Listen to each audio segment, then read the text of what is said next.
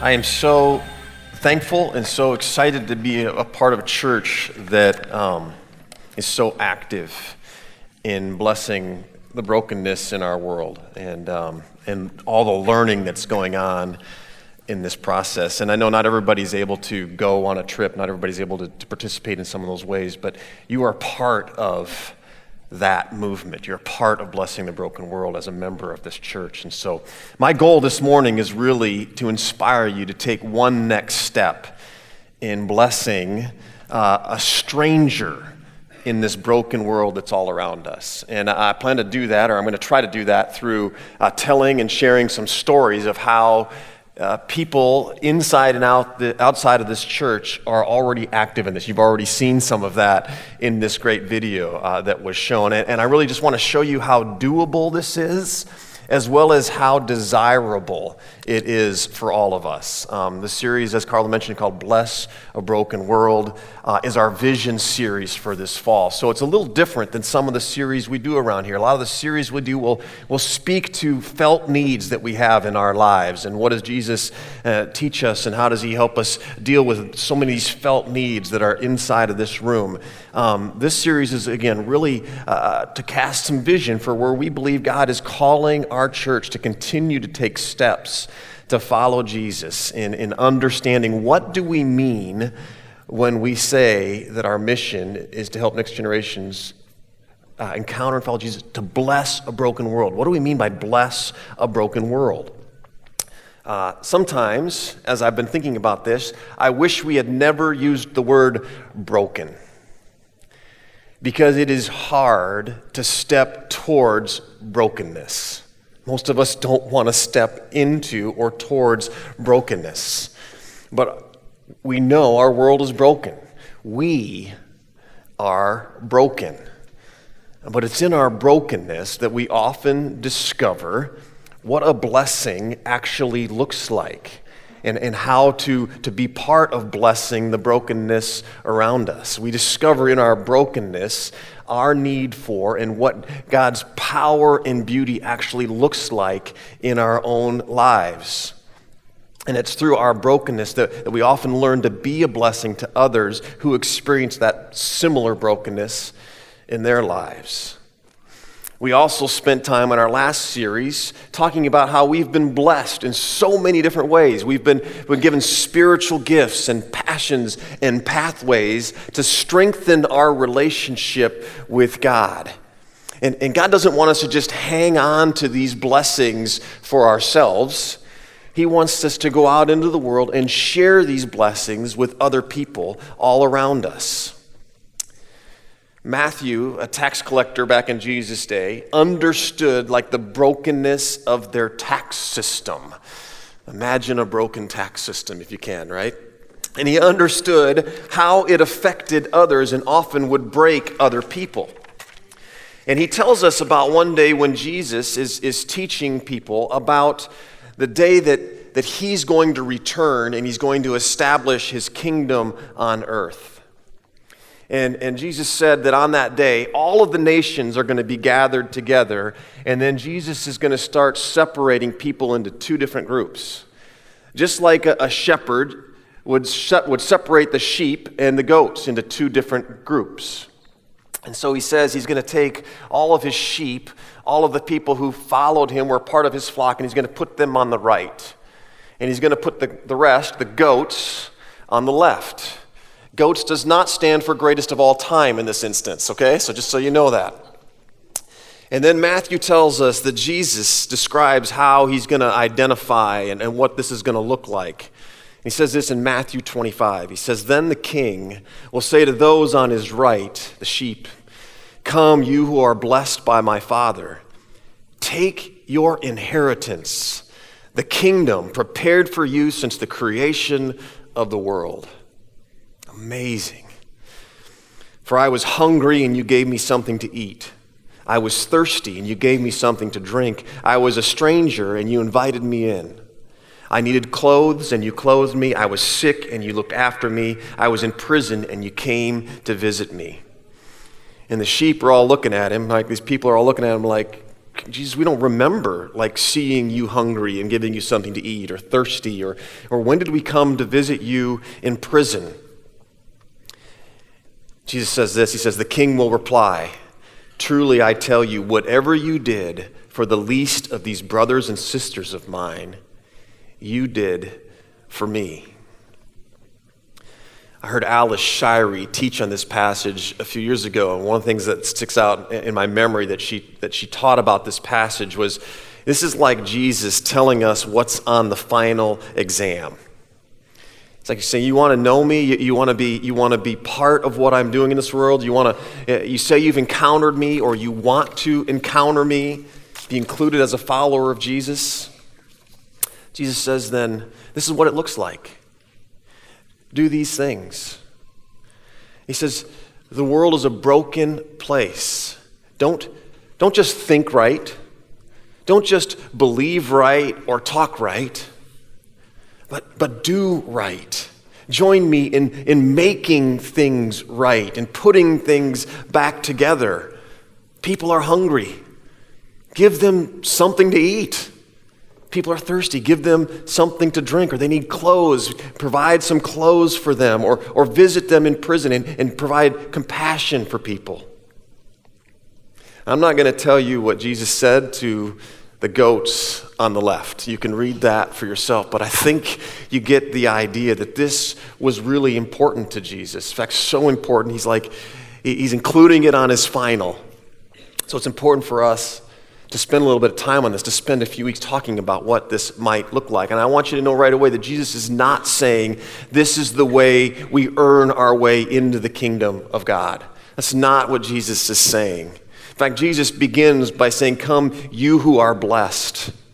You who, who understand that Jesus that God has a blessing to pass on to you through Jesus. And some of you this morning, that's what you need to hear right now. You're in the midst of your own broken and hard time, and you just need to know that God wants to pass on a blessing to you through His Son. Can you receive this blessing?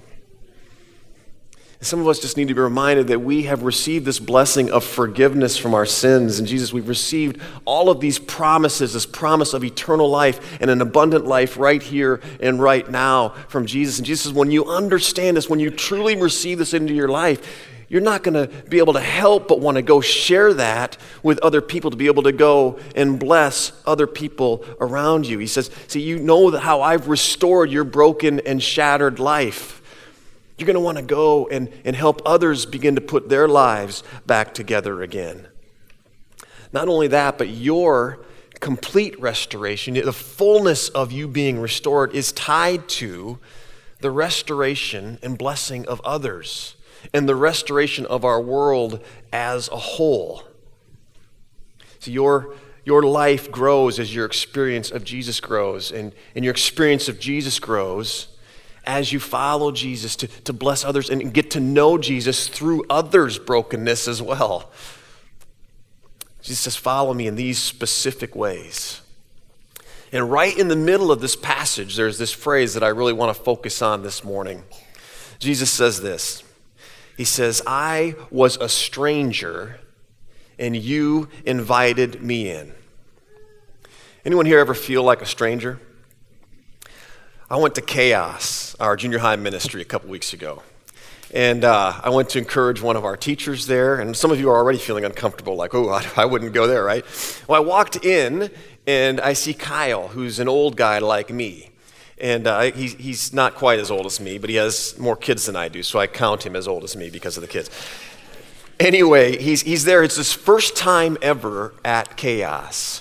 And I can tell he's feeling a little bit like an outsider. He's feeling like a stranger and feeling a little bit awkward. And I, right away, I went back to when I was first hired to lead college ministry here. And I remember I'm almost 40 years old at the time, and I'm walking into Lamppost, which is a, you know, it was a music and, and drama, and they, and they did after basic, our college ministry event, they'd host events.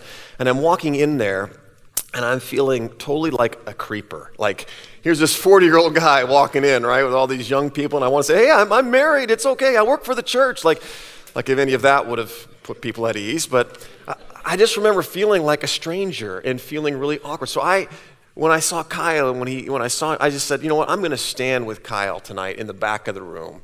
And we're just going to stand and, and we talked quite a bit and we talked about how awkward junior high is and how awkward junior high students feel when they walk into an event like this. And we both confessed, you know, I think I'm even more awkward today than I was when I was in junior high.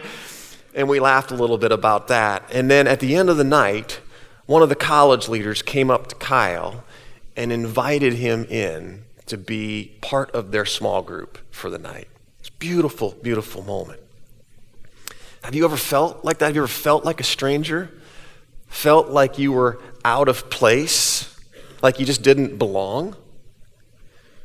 Do you remember what you most wanted in that moment? Maybe it was just to get away. Maybe the better question is do you remember what you needed in that moment? Jesus says, I was a stranger, and you invited me in. A picture of a man named Bob Williams. Bob is from uh, Long Grove, Iowa, and I read about him online a couple weeks ago. Bob is a guy, he's, he's, every Saturday he walks into a Dollar General store and he buys a box of Hershey's chocolate bars. And then he walks around town and he hands them out to complete strangers. And he's been doing this for 10 years. He's 94 years old, 6,000 candy bars in his time. Who can take a sunrise? He's the candy man. He's the candy man. We've been taught, I get this, we've been taught don't take candy from strangers. There's, there's stranger danger. I, I get this. But what is it that we offer to strangers? What do we give to strangers? Jesus teaches us, he says, invite them in, welcome them, extend a hospitable hand. Some of my wife's good friends, my good friends, were in California recently, and uh, they were flying home. They'd been out there to go to a, uh, a special training to help their daughter, their young daughter, who's uh, battling anorexia. And so they went out to get this expert help and invested this, and they're, they're flying home and they stop at the airport. And, um, and their daughter says, I'm hungry, I want a hamburger. And they're thinking, great, let's get you a hamburger. And then, despite all of this expertise and this training that they received, somewhere between the time they ordered and the time the hamburger got, something triggered their daughter, and she was no longer interested in eating. And so the hamburger came and she took a bite or two and then she just kind of set it aside. And so they're trying to apply all these techniques and all this coaching that they had just received to, to get her to eat when this complete stranger walks up to them and, and says to her daughter, Do you like horses? And she starts showing her all these pictures of the horses that she owns. And the next thing you know, their daughter starts eating her hamburger. And she finishes her whole hamburger. And then this woman who was showing the pictures of his horses reaches over, hugs her mom, and whispers in her ear, You're doing a great job. Hang in there. Keep going. Approached by a stranger, talking about horses when you're in the middle of a family crisis seems a little bit cuckoo, right? I mean, put yourself in their shoes. I mean, I would have been tempted to say, um, "Excuse me, we're in the middle of something right now. Thank you. Um, could we have a little privacy?" But they they didn't. They they invited this person in. Paul writes in his letter to the Hebrews. He says that some people have, uh, by showing hospitality to strangers, have actually entertained angels without even knowing it. Our friends are convinced that that's exactly what happened to them in the middle of that airport. Jesus says, I was a stranger. The word means outsider, it means foreigner or alien. I, am not from here, I'm, I'm new to the area. You don't know me. And yet, you showed me that you were part of my Father's family by inviting me in to your world, into your life, into your neighborhood. Of course, to, to invite means to, to, to show someone hospitality. So you, just, you demonstrated that you were part of God's kingdom when you reached out to another person to include them, to welcome them, to show them hospitality when they were an outsider or a foreigner, a stranger. And this is what the religious leaders of the day had failed to do for so many decades and centuries, over and over again in the Old Testament we read how God is, is pleading with his people to be inclusive and to show hospitality to the strangers and to foreigners. It was one of the most uh, repeated and important commands that God gave to his people. In fact, right as God is handing down the law to, to Moses, and he says things like, respect your parents, observe the Sabbath, be holy like God is holy. He says this he says, When a stranger resides among you in your land, do not mistreat them. The foreigner residing among you must be treated as your native born. Love them as yourself, for you were foreigners in Egypt. I am the Lord your God. And then in the next book, in Deuteronomy, we read this He, God, defends the cause of the fatherless and the widow and loves the foreigner residing among you, giving them food and clothing. And you are to love those who are foreigners, for you yourselves were foreigners in Egypt. God loves the stranger. He loves the foreigner. He gives them food to eat, He gives them clothing. And He says, Remember, you were once foreigners. We were strangers to God on the outside of his kingdom. We were slaves ourselves, held captive, enslaved by, by sin in a broken world, and God invited us into his family. He sent Jesus to welcome us and provide a way for us to enter into his kingdom. He blessed us, he blessed our brokenness, and extended this hospitality. And then Jesus says when he returns, he's going to throw open the doors to his kingdom to all the people who follow him and do this same thing. People who invite strangers in and offer them food and clothing and compassion. To the family in the airport who's struggling with their anorexic daughter. Or people who hand candy bars out to complete strangers just trying to make their community a more welcoming place. See, all people, even and especially strangers, matter to God all the time. And so, as God's people, as followers of Jesus, all people should matter to us all the time. We should be on the lookout for strangers. We should expect new people and welcome them into our homes and our churches and into our communities. I walked home from uh, from the bank the other day, uh, and it was a couple weeks ago, and, and it was before we moved. And my wife had a sign out in our yard. She put this sign out there a few years ago, or a few weeks ago, and it just basically says in every language, wherever you're from, you are welcome here.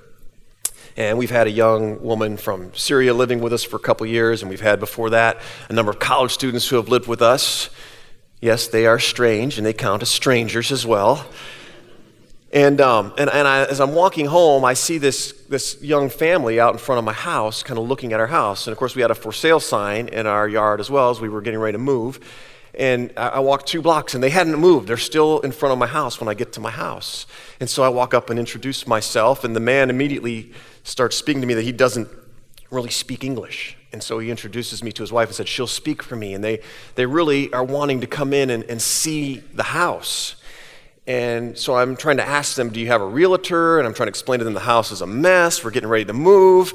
And none of this is translating. You know, I'm, they're just kind of looking at me. So I finally I just say, You know what? Just come on in.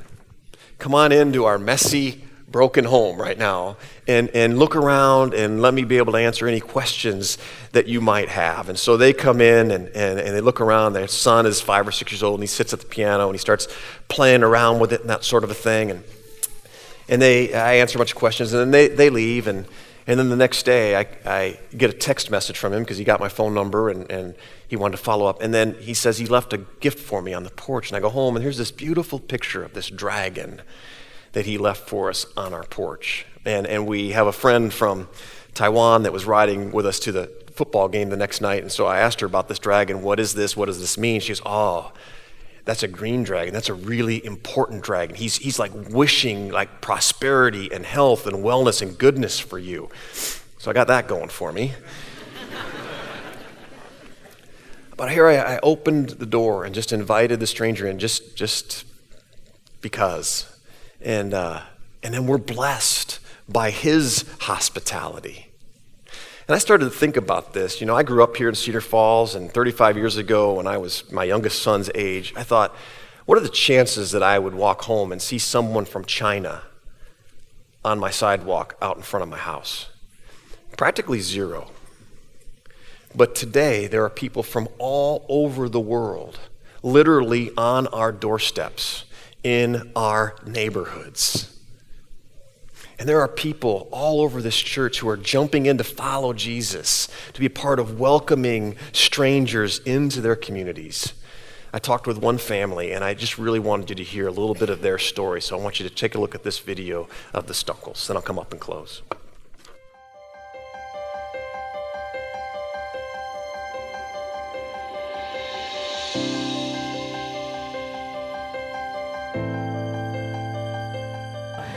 I don't know, I just got a heart for how difficult life would be if you're not from here to live here. And after we had the discussion for it, Laura Hoy um, said, Hey, Embark needs some mentors for some high school students. So um, I started mentoring Malay. She, at the time, was a junior at West High School. I mean, we spend most of our time when we're talking at the library about life. What did you experience? And she lived in a refugee camp. She never actually lived in Burma. So she was born in a refugee camp in Thailand. So just what was life like in Thailand in the refugee camp? And she came here when she was probably 15 years old and just can't even imagine. You know, her parents, they don't speak English, so she is at 19, 20 years old, the one that has to help her parents. Um, so she has to drive them and be interpreters for them. Yeah, I think we've been fortunate to um, be led to those places where God's already at work and just kind of do our um, our simple bit. And I think sometimes even like Amy said, you know, I, um, I don't think I'm doing much. Well, I think sometimes that's when God's able to work the most. We were uh, given the opportunity to attend a festival that they had every year, and somebody had invited you to that. And the thing I just remember seeing um, was a smile on her face when we showed up. Uh, and so we're there, and, and for us it was unique because we're, we don't really speak the language, and so it gives us kind of an experience being on that other end. And, and then they um, had food afterwards, and you want to tell them a little bit about that experience? Yeah, they're you know they're like, oh, you're like very important. So you sit over here with the important people, and we're like, what? No. You eat first before everybody else. Before. Yeah. Uh, I was like, what? No. but I think that you could just tell the smile on her face and the family that um, I think they were just so happy to see us. And to, you know, it's one thing to invite someone, and then I think it's another thing to, to come up. But as Amy said, I think we took more out of that day and more enjoyment, and just realizing um, how difficult it is to come here and learn a new language and be away from family, and seeing how pride, how much pride they have in their culture, and how much they love being here, and how much they've been welcomed by the city of Waterloo. Um, I think was encouragement. I think a sense of pride for us, kind of living in the city, that our city is one that wants to embrace embrace other cultures. So I feel I don't know, I feel more blessed probably than she feels blessed by it. I don't know, I just take joy in being able to help somebody because sometimes I don't think I have much to offer and so this kind of thing that I can do, I I don't know, it makes me happy. One of the things that I'm learning is you can look at the broken world outside of yourself and look at our community and look at our world and look at our country, but you can also look at the broken world that's inside of who you are. And so um, the broken world is is in me and it's in me every day and it's in everything I do and it's recognizing what that is then recognizing my need for God um, and then God drawing me back to him. And so um, I think that's a piece sometimes that people don't all forget. They always want to look outward but sometimes we need to look inward and let God work in us for us to be able to reach out and uh, just say you may be hurting or you might be lonely um, but we want to help you experience not only God but just experience community. Just getting out and making those connections and we I think get more out of it than um, they do.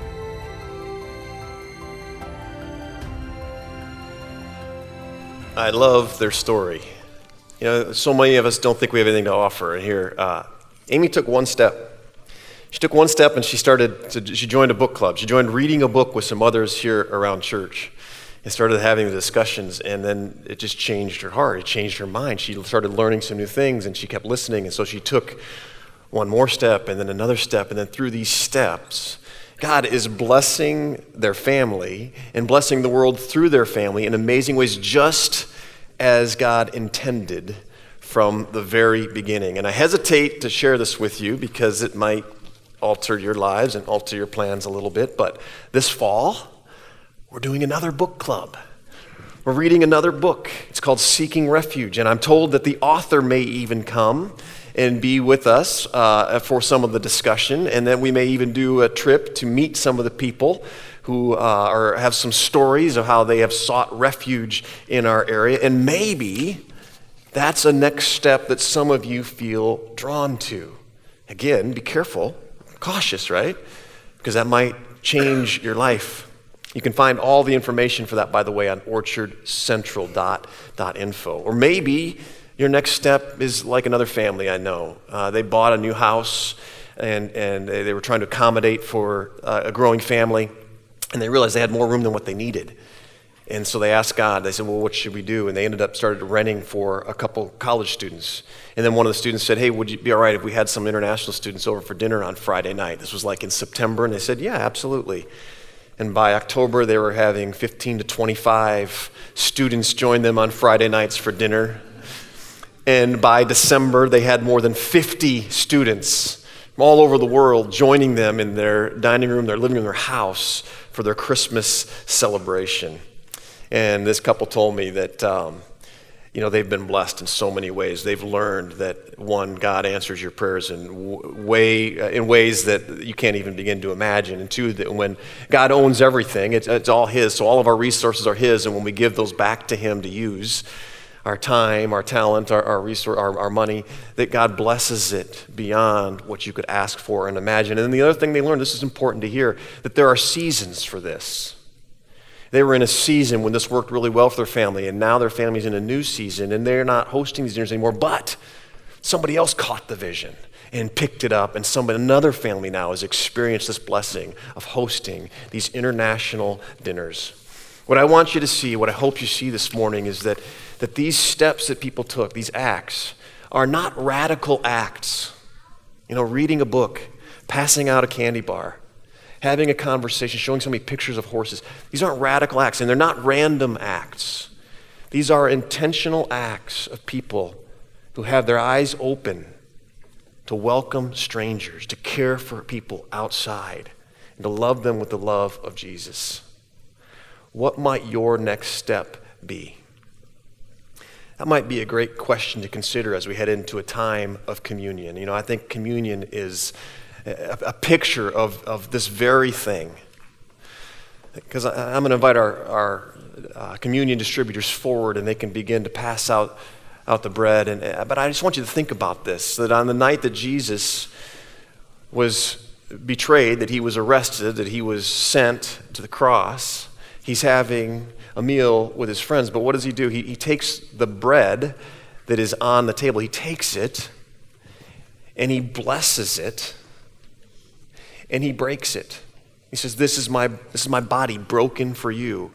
And then he gives it to others. I think in the same way, he takes us and he blesses us and he knows that we're broken and we get broken, but he gives us in our brokenness not just in our strength, but in our brokenness to the rest of the world and says, Do this in remembrance of me.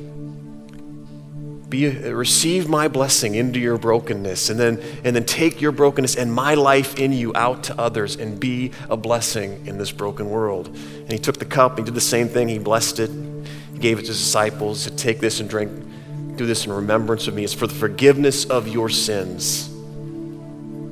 It's a new covenant, a new promise from me. Father has forgiven you so that you can be made whole and you can go out and be a blessing. I'm going to pray and uh, you can consume then at, as you're ready.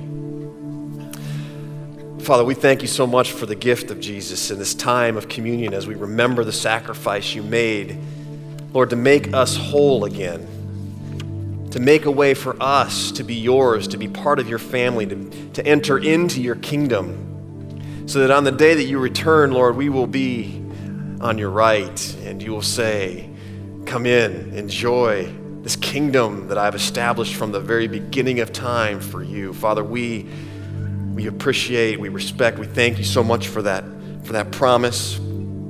Help that the reality of that and the, and the gift and the blessings that you are extending to us really sink into our lives. Help us to, to give proper reflection and thought to that so that it might change us, that it might compel us to run with your love to the midst of the brokenness that's all around us. Help us especially pay attention to those strangers among us and extend hospitality. It's in your name we pray. Amen.